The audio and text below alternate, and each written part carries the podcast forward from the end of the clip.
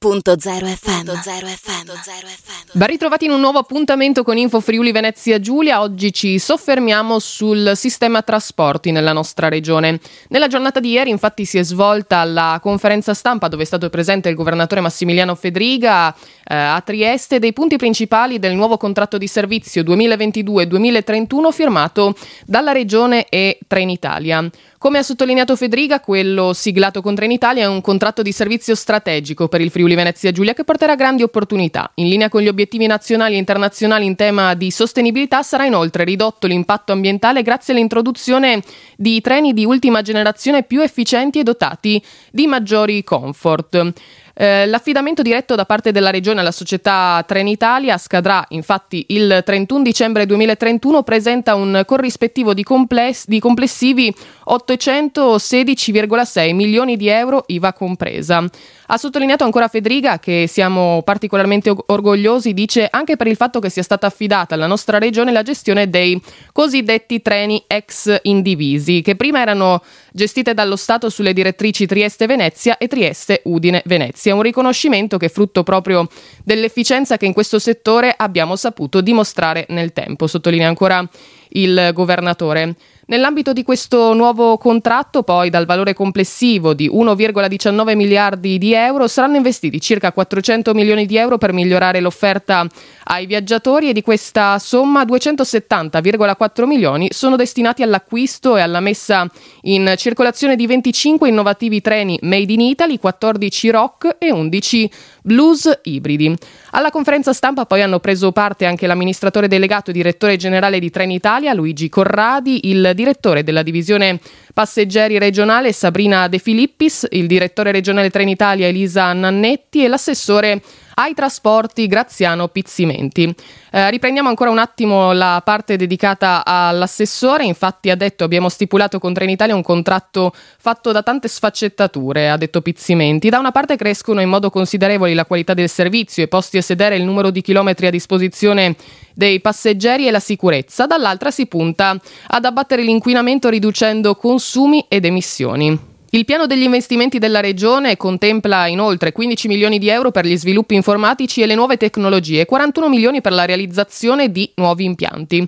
Tra questi un posto preferenziale sarà occupato dalla costruzione della nuova officina di Trieste. Ma andiamo ora a sentire anche le parole a fine conferenza stampa legate proprio a questo nuovo contratto di servizio tra Regione e Trenitalia dal governatore Massimiliano Fedriga aumenta la possibilità di muoversi per i cittadini della nostra regione non solo, pensiamo anche ai turisti, migliora eh, l'impatto ambientale eh, con treni nuovi più efficienti ed efficaci e soprattutto aumenta le, aumentando le possibilità di muoversi su ferro vuol dire ridurre eh, quelle su gomma e quindi dare questa opportunità eh, con treni di ultima generazione che aiutano anche a eh, migliorare il comfort, sicuramente un valore aggiunto per la nostra regione che voglio ricordare si occuperà anche dei treni divisi, ovvero dei treni che vanno eh, dal Veneto al Friulenza Giulia, da Venezia a Udine, Venezia a Trieste, quindi eh, prendiamo quest'onere ma con la convinzione che anche a livello nazionale abbiano scelto di affidarlo al Friulenza Giulia per l'efficienza che abbiamo dimostrato. Come sapete eh, noi ci occupiamo di trasporto pubblico locale, quindi non quelli oltre, noi adesso stiamo prendendo la parte veneta eh, di nostra competenza, ma per quanto riguarda invece le tratte a lunga percorrenza non sono di competenza diretta regionale. Non c'è dubbio che sia sul ferro penso anche per quanto riguarda la parte aeroporto, eh, dobbiamo potenziare i collegamenti con Firenze Giulia, stiamo lavorando in tal senso anche per quanto riguarda l'aeroporto e sono convinto che dai qui ai prossimi mesi, Covid permettendo, eh, ci eh, saranno nuove opportunità. Come, dico Covid permettendo perché come capirete la contrazione di mobilità legata al Covid eh, comporta ovviamente minori possibilità di mobilità stesso eh, per i mezzi che ovviamente non riescono ad essere riempiti o, ave- o a raggiungere un riempimento minimo perché eh, sia economicamente sostenibile il trasporto stesso. Queste quindi le parole del governatore Federica che a fine conferenza eh, stampa ha anche dichiarato, in quanto facendo un po' il punto sulla situazione Covid-19, in quanto a numeri, in quanto a dati, il Friuli Venezia Giulia è vicino alla zona arancione, ma ha ricordato anche che con le misure che la conferenza delle regioni ha chiesto al governo per i vaccinati, la zona arancione sarebbe come la zona bianca e ha voluto anche sottolineare un altro punto. Sentiamo di più.